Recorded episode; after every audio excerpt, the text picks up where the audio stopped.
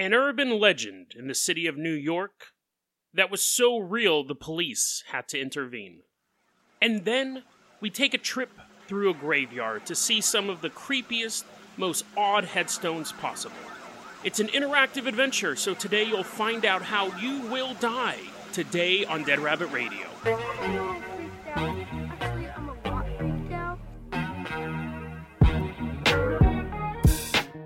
Everyone, welcome back to another episode of Dead Rabbit Radio. I'm your host, Jason Carpenter. I'm having a great day. I hope you guys are having a great day too. I think you guys probably noticed by now last week and this week. Last week we only did four episodes. This week we're only going to do four episodes. That's just a byproduct of me being here with the family. I don't have as much time to actually prep and record episodes, so I apologize for that. So you'll get you got four episodes last week, you'll get four episodes this week, but that's not going to be a continuous thing. Starting the following week, we'll be back on regular schedule. Let's hop on board the Carpenter Copter. We are headed to New York City, the Big Apple, home of Statue of Liberty. I saw a documentary once. A bunch of goo went. Never mind. Okay, so all aboard. Choo choo. Not, dude. Why don't we have a train? We should have a Dead Rabbit train. Um, the Rabbit Railroad. Hop on board the Rabbit Railroad. Choo choo. like a machine gun. Anyways, we're on the Rabbit Railroad. We're taking it across the country. We are headed to New York City. And this train, like most of our vehicles, have teleportation. Wait, no, then they don't need to be a vehicle. They have time travel ability. So as we're on the Rabbit Railroad, which has f- every seat is first class. So you guys are eating well. The Carpenter Copter just has like MREs. This this time you actually like get fine dining. We're going through a time portal, and we're in the 1980s. We're in the late 1980s, and we're in New York. All aboard! Wait, no, no, everyone get off. How do they tell you to get off? How do they tell you to disembark? I guess just the train's stopping at your destination. But anyways, we get off the train. We're walking around New York City, late 80s. And we see a young kid walking through the streets. He just left his high school in Brooklyn. He's walking through the streets of New York, backpack over his shoulder. One shoulder, because he's a cool kid. He's walking through the streets of New York and he keeps looking over his shoulder. He's clutching his backpack super tight. And we're like, well, man, this kid must, must be super paranoid. He's looking around. And we're like, hey, kid, what, what's going on? What's going on? He's like, don't you know? They're everywhere. He looks around, darts around. He's seen groups of kids just kind of pass him by, and every time a kid walks by him, he looks over. We're like, dude, what's going on? He's like, the Decepticons. He says it in a near whisper. We barely hear him over the hustle and bustle of the city. Go, like, the Decepticons. He's like, shh, don't say it so loud, idiot. And then we're like, you mean Decepticons as in, like, the Transformers? And he's like, no, No, I'm not worried about fighter jets turning into robots. That would be cool. I'm talking about the Decepticons. And at that point, we realized during the course of our conversation, we seem to be surrounded by about 15 to 20 teenagers, and we realize that even though they're not wearing any gang colors, they're not dressed like hoodlums, they actually are dressed quite preppy. They have their eyes on what we have. Now, I don't know what I have on me. I guess I have the keys to the uh, Rabbit Railroad. This kid has his backpack, and I'm assuming you at least have something. Whatever's to your right of where you're sitting right now is the only weapon that you have available. I have an antique chair from my mom's desk, so that magically appears, and I'm swinging into these kids. And he's like, No, no, no, those aren't the Decepticons. those aren't the Decepticons. Those are the Decepticons. And we look, and there's a bigger crowd of kids that now there's a huge fight going on. So I've started a fight with a bunch of innocent kids. The real Decepticons have showed up. You're bashing people with whatever you have. Hopefully, it's more than a hot pocket. Hopefully, it's like a, a weapon. But that was this gang. Back in the late 80s, there was these three kids got together, okay, and they called themselves the Decepticons. The three original members were Cyclonus, Rumble, and Megatron, and those are actual characters from the cartoon. And they said this is the way this gang's going to work. We are Decepticons. We are not robots in disguise. We are gangbangers in disguise. No gang colors whatsoever. We dress really preppy. We wear like nice shirts, nice pants. We look like the average high school student, and we rob people blind. They also like grouped up to protect themselves from other people, but you had this group this gang that kind of defied expectations of what a late 1980s gang were. And the kids at high schools, it's it started off in Brooklyn and it spread throughout the city of New York. And it started off with just these three kids, and then eventually they graduated, not literally from high school. I don't know if they ever graduated from high school, but they graduated to more bigger thefts where they would do mob thefts. About 10 to 20 people would surround you, beat you up, take your stuff, and then disappear into the city. The police, for a while, thought it was an urban legend because these kids were terrified. And their parents were like, My kids are telling me there's this gang that nobody knows about that's beating people up. And the cops are like, That's not how gangs operate. But as more and more reports came through, the police were like, This is a real gang. And there's no way to track them. There's absolutely no way to track them. They're not you can't look down the street and see three dudes wearing all red and be like, oh, those are bloods. Like, you would just be walking through a department store and a guy would come up behind you and hit you over the head. That was a Decepticon. The rumors got to the point where the Decepticons were going to start laying sieges to high schools. They were going to attack high schools on a certain day. And parents were going to the police and saying, you need to stop the Decepticons. and they're like, okay, lady, I know how awesome the name sounds, but they do not have the ability to lay siege to a school. Parents began pulling their kids out of school. It was this nightmare for the schools and for the kids. It wasn't just a nightmare for the schools. And the thing was, you'd think it's it's funny because they don't identify themselves by color. You didn't want two groups of Decepticons walking into each other. They may not even know they're in the same gang. That's how deceptive, that's how good their technique was. Two groups of three kids each are walking down the street and they're thinking about robbing each other they don't know the other group is actually in the same gang. So they developed a code. They developed a series of sayings or hand signs. We don't know. Because it was one of the most valuable secrets in New York for a teenager in the 1980s to know this code. Because that way, if you were approached by a Decepticon, you could say the right thing or do the right thing. They would think you were in the group and they'd leave you alone.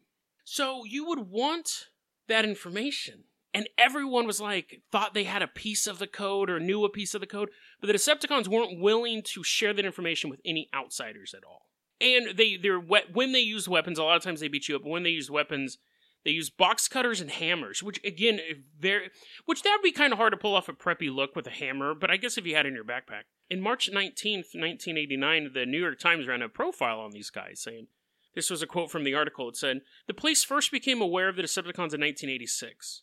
Sergeant Galea said the gang has lasted longer than he expected, probably because of its catchy name. Other gangs with more bulky titles have come and gone in the last three years.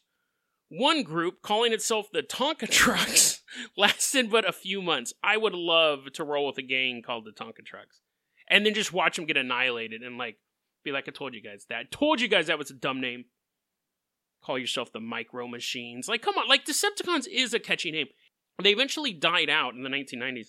They're not around anymore. Or are they? Who knows?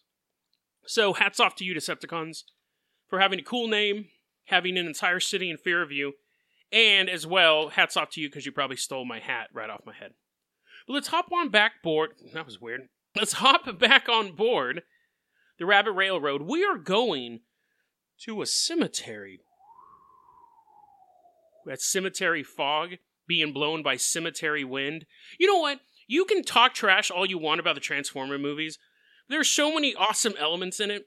You think that's a you think I'm going back to my old story, but I'm not. In Transformers 4, Age of Extinction, the military set up a group that their job was to hunt down Transformers and melt them and turn them into Transformium. That part's dumb.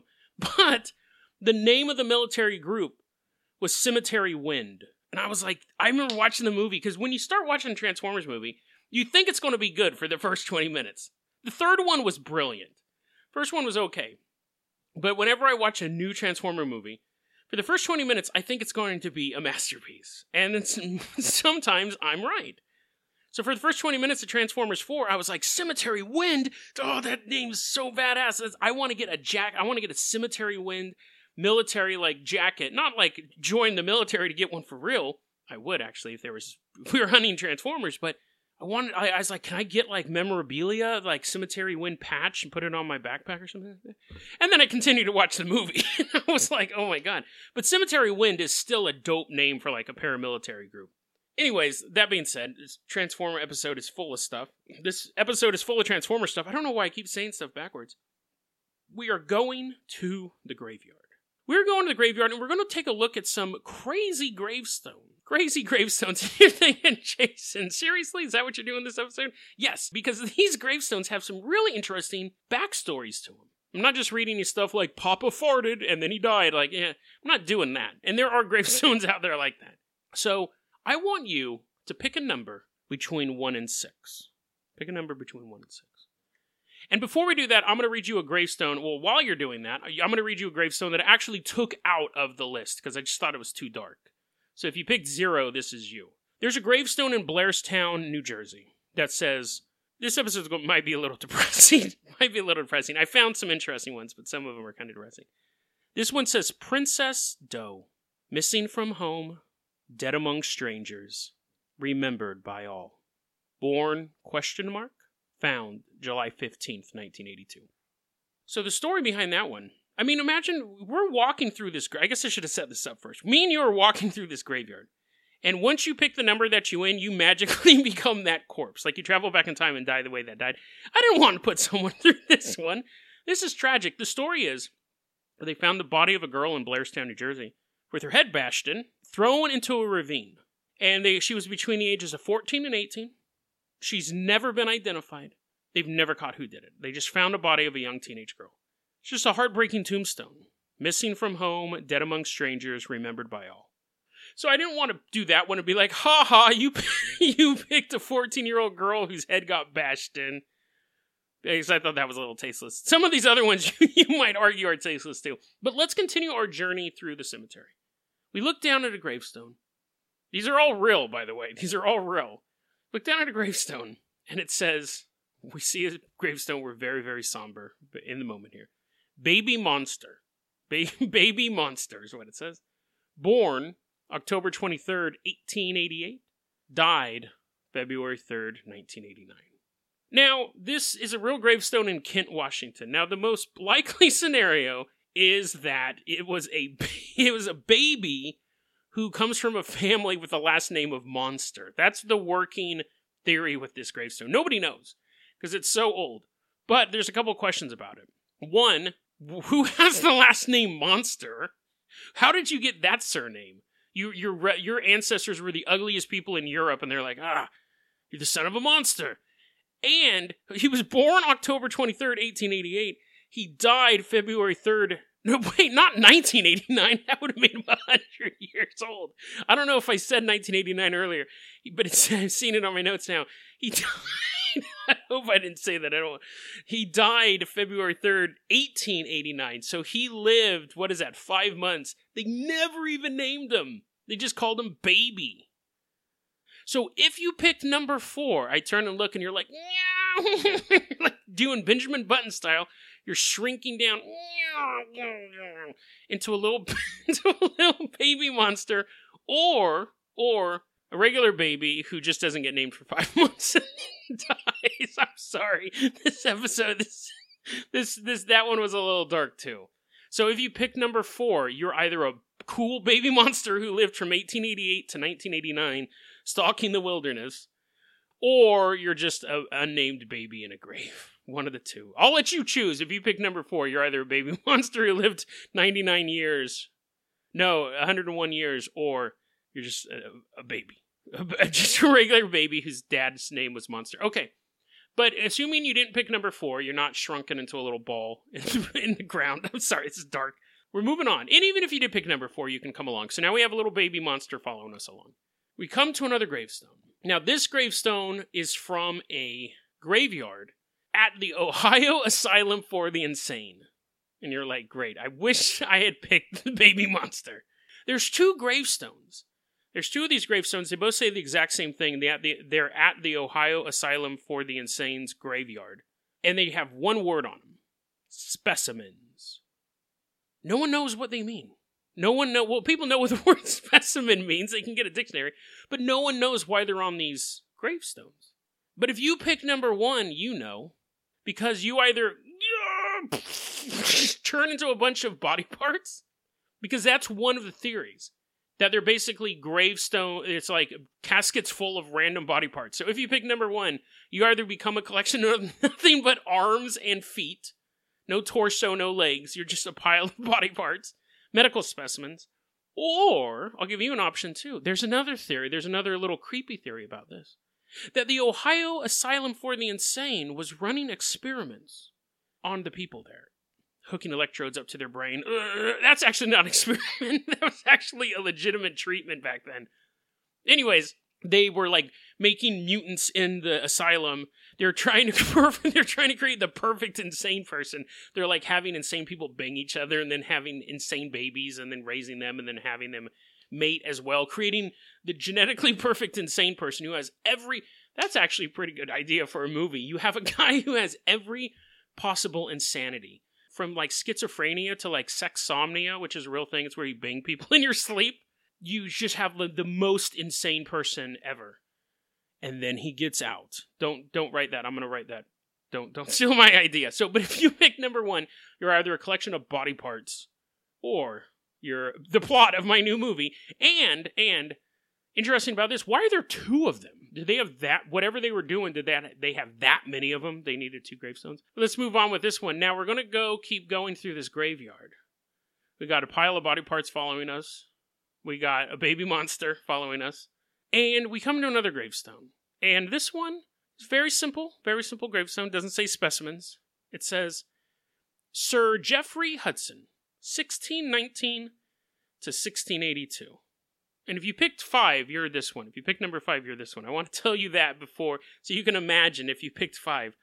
I want you to understand the logic that you have to go through to make this work. It's on a gravestone.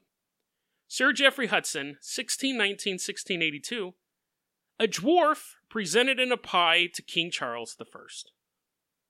And I remember reading that, I go, is that, is that how he died? Was he a dwarf baked into a pie and he died? Like, how was that on your tombstone? Like, normally how you die is on your tombstone. What, what is this? Did King Charles eat a dwarf? So I had to look this up. I had to look all these up, by the way. I'm not just reading these off, so I had to do research on all this stuff. Sir Geoffrey Hudson was also known as Lord Minimus, which was Mad Max's most least threatening villain. Lord Minimus was 19. I, I, see. What's weird is all of this stuff is supposedly historically accurate because there is a ton of records kept on this dude, but some of the measurements don't add up. Lord Minimus, at age 10, he was 19 inches tall, which seems impossible. Seems absolutely impossible. The baby monster has given him the run for his money. The baby monster could beat up Lord Minimus. Anyways, Jeffrey Hudson was this little dude in the village, and someone said, You know what? You should go see the king. The king loves to laugh at people with deformities. Jeffrey's like, Yippee, let's go. And they thought of an ideal way to present him to the king was to bring the king a pie. And they go, Here, your highness, here's a pie. And the king's like, That's kind of a letdown. Like, I thought I was going to have some entertainment. And Jeffrey Hudson jumped out of the pie and goes, Hi, everybody. I'm, I'm Jeffrey Hudson. I don't have my name yet. He's waving everyone covered in blackberry. He's covered in pie crust. And they didn't slay him as a demon right there. They actually thought that was an awesome trick. Because it's a human the size of a pie. It's a 10 year old boy the size of a pie. The queen falls in love with him in the sense that she thinks he's the most fascinating man in the world. This is before Dos Equis. So she begins taking him every she takes him everywhere that she goes. And he would actually ride in the pocket of the there they had this super tall porter who would like carry the bags and stuff like that. And Lord Minimus would ride in the pocket. So it was like this total, like, just basically a circus in your. You'd go to see the king to discuss like taxes or something like that. There's basically a bunch of circus freaks living there. He ended up being sent on missions. He was like, he became a diplomat. He was go not like an official diplomat. He's not signing treaties, but he would travel around on the king's bequest. He ends up getting kidnapped by Dutch privateers they force this boy, he's not 10 at this point, he's like 16, but he's still only 19 inches tall. They force him to become a slave. And you're like, what, what good is a 19 inch slave? Well, they found good for him because they made him fight a turkey. They put him both in like a little fight club cage match and he had to beat up a turkey. And he won. He ends up becoming a spy, gets kidnapped again, and then gets involved in a plot to kill a king. Not the king he liked, another king. He goes to prison and died in an unmarked grave. Now you go, wait a second, you just said all this stuff about a grave. This is a memorial to him. It is a grave, but they don't know where he was actually buried at.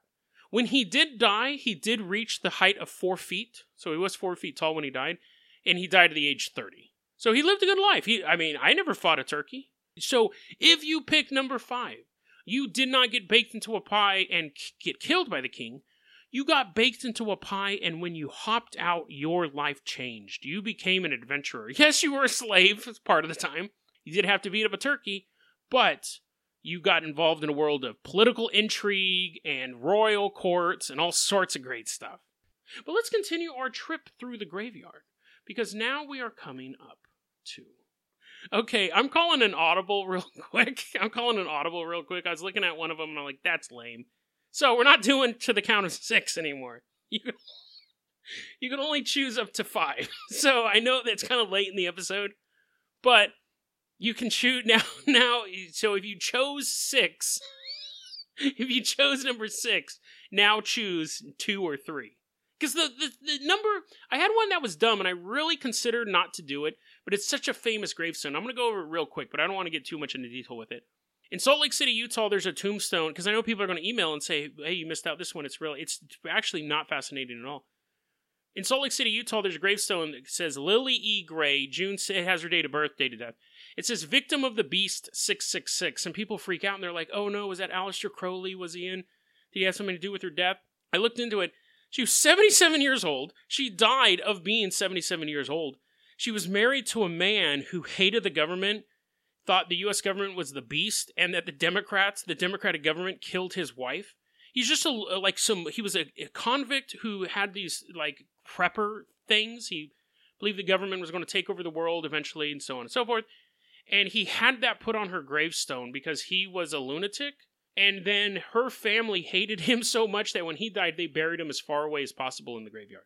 So the, I, it was that that's that. That was that one. I, a lot of people that's one's really famous because it seems mysterious, but when you look into it, it was just some crackpot who believes the government is the beast, which is a very common conspiracy theory, especially back then. So if you picked number six, that would have been you, but we'll let you pick again. Pick two or three. And I'm gonna get something to drink real quick. Okay, I'm back. I got my sparkling water here. Put on so much weight since I went on vacation but it'll all come off like within a week or two. Let's go ahead and move on. We're going to move on to another gravestone here. Walking through the cemetery, come across this big slab, this big, big grave. You know what a gravestone is when you come across one of those. And it says Geo Spencer. You're like, oh, that's interesting. Sounds like a sci fi channel show. no, it doesn't. It sounds like a Disney Channel show. It doesn't even sound like that. Anyways, we look, I'm like, you're like, Jason, just shut up. Just shut up and tell me how I'm going to die. I'm like, okay we're looking at this gravestone. It says lost life. Th- this one is gra- grammatically weird, and I'm wondering if they got paid, if they had got charged by the letter, because it took me a while to make sense of it. Lost life by stab in falling on ink eraser, evading six young women. Let, here, let me start over. Let me try reading like an actual sentence rather than it appears on the gravestone lost life by stab and falling on ink eraser, evading six young women trying to give him birthday kisses in office metropolitan life building. Like, what? So much of this stuff doesn't make sense. Ink eraser are those little soft, spongy things that you use to, like, dry ink eraser, right? And he lost life by stab? Anyways, someone was really cheap when they got this guy's gravestone. True story. Actually, reported in the newspaper, people got arrested, or one person got arrested over this. The year is 1909.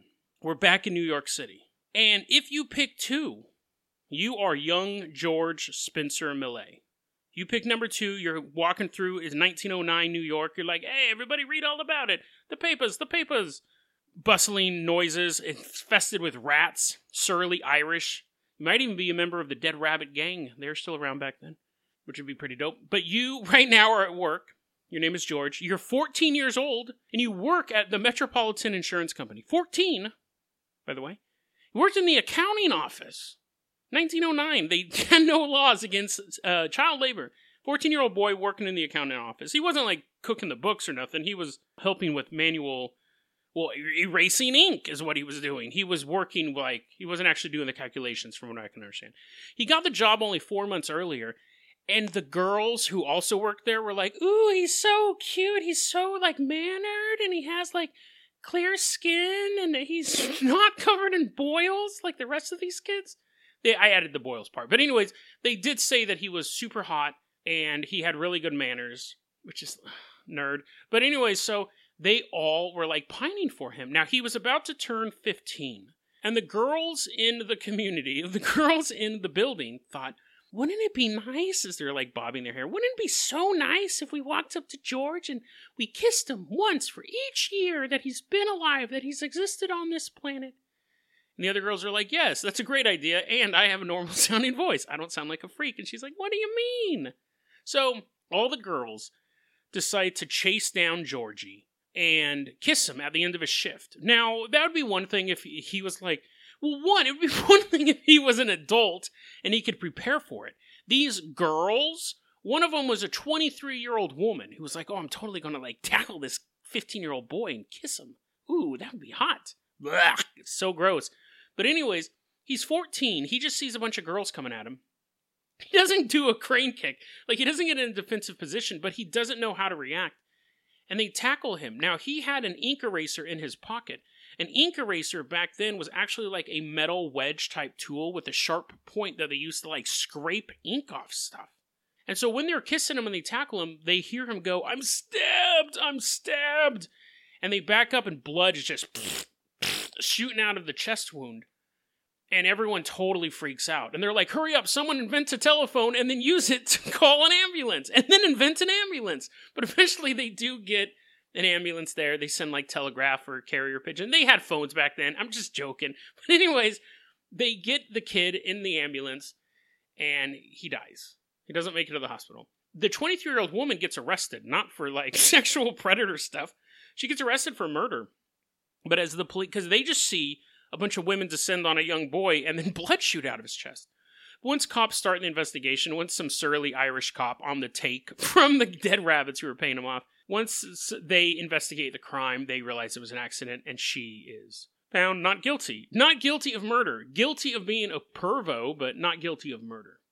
The age thing, I mean, I think most of them were around his age. You just have this weirdo 23 year old woman also in the scene. But you get rid of her, just assume that, let's say you're in your 20s, you're going to get kissed to death by six beautiful, age appropriate women, but then become fatally stabbed because you put something in the wrong pocket. Not a terrible way to go. Not a terrible way to go. I would much rather be a dwarf, would not want to be a pile of feet, but let's go ahead and move on to our last one. Now I'm walking you over, we're walking to these gravestones, and I go, you know, if you pick number three, you're this one. And they're like, well, actually, I picked number six. You forced me to pick number three. I'm like, silence. Silence, come over to this gravestone. Come over to this gravestone. It says, In memory of Mary Jane McCoon, wife of James W. Farrer, born, ab- I love this, born about 1838, we don't know, born about 1838, died 1855. And then there's more. Bitten this one's pretty self-explanatory. This this gravestone has all the backstory you need. I did go research, but it pretty much explains everything that happened. So if you pick number three, this is you. Bing! You're out on a prairie. All by yourself, little shack. Pregnant. You're like eight months pregnant. And you're like, this is totally weird. And then all of a sudden, I'm not there anymore. You are alone. If you pick number three, you're standing out outside of a farmhouse, pregnant, feeling really weird. And then you see a coyote walking through the prairie. I think it snuck up on her. I don't think you looked right at it. And you see its mouth is foaming. now, the tombstone says bitten by a rabid coyote, developed rabies, became violent. So now you're in. Now you're beating up a bunch of people. You got your your mouth is foaming. You go into town. You're throwing people out of the saloon, kicking them when they're down. You like flatten their head and go. They're like, "Stop that pregnant lady! She'll destroy us all!" And the lawmen are shooting at you. You're bulletproof. Rah! Throwing tables across the pool hall. Not a, you're actually throwing not pool tables. I'm not giving you that much strength. You're just throwing tables around a pool hall. Did they have pool back then? Anyways, the point is, is that you become violent you raise your fist to the moon as the townspeople are chasing you with torches. let's go back to the actual epitaph. It says, so dark, so dark. It says, I'll read the whole thing because it will make more sense in context. Bitten by a rabid coyote, developed rabies, became violent. We've already experienced that part. Was smothered with feather bed. When husband returned, she and her unborn child were dead and buried. So the townspeople did get you, and you're like, oh, just rip your guts out. Just, and you do that. You're actually ripping people's guts out. They finally hit you over the head with an anvil, drag you back. Actually, no, they don't need to do that. That would have killed you. But at some point in the real story, you get tied down to your bed because you're so violent. And when they were when she was restrained to the bed, she basically like got buried in her own blankets and suffocated because she was just thrashing about and she was pregnant. And the dad was gone. Her husband was long gone. He was on a trip. He was on like a hunting trip or something like that. And business trip, business trip. Maybe his business was hunting. I don't remember. But anyways, the husband comes back and she'd been dead for months. Because they definitely didn't have phones back then. He comes back and he's like, honey, I'm home. the house is completely trashed. He's like, what is going on? It looks like some violent activity took place here. Honey, I'm home. Okay, sorry. That that that it's getting dark. It's getting dark. The point of the matter is, if you pick number three, you are a pregnant woman eat, bitten by a rabid coyote, tore through a town. In reality, she just tore her house up. But I'll give you a little bit more. Tore through town. Villagers, the townspeople, I mean, had to fight you, and then eventually they tied you to a bed where you suffocated, and you and your baby died. I'm sorry. I knew it was going to be really, really dark. Try to lighten the mood as much as I could, but I knew it was going to be dark. So, you know your fate. You know how you're going to die. I'm going to tell you guys this right now. This is a little uplifting message from the end here. You people don't have gravestones anymore. They're super expensive. I plan on just getting cremated if my body just isn't dumped in the middle of the forest. I don't care. Whatever. You your life is your epitaph. How you interact with other people is the legacy you leave on the world. You don't need to have a witty saying or a grave marker or anything like that. The legacy you leave, the way you interact with other people, the way you help people is your epitaph. You will be remembered forever by your actions long after stone has been washed away by the elements. Go out there, do great things, interact with people in a great way, be a great person, be positive. That is your legacy. Even if you're bitten by a rabid coyote, you can still go out there and say, I'm going to change the world I'm going to change the world around me in even little ways just by being extra nice, just by being a good person. That is your legacy. And I know it's mine. I absolutely know it's mine. DeadRabbitRadio at gmail.com is going to be your email address. You can also hit us up at facebook.com slash deadrabbitradio. At Dead Rabbit Radio is our Twitter. Dead Rabbit Radio is the daily paranormal, conspiracy, and true crime podcast. You don't have to listen to it every day, but I'm glad you listened to it today. Have a great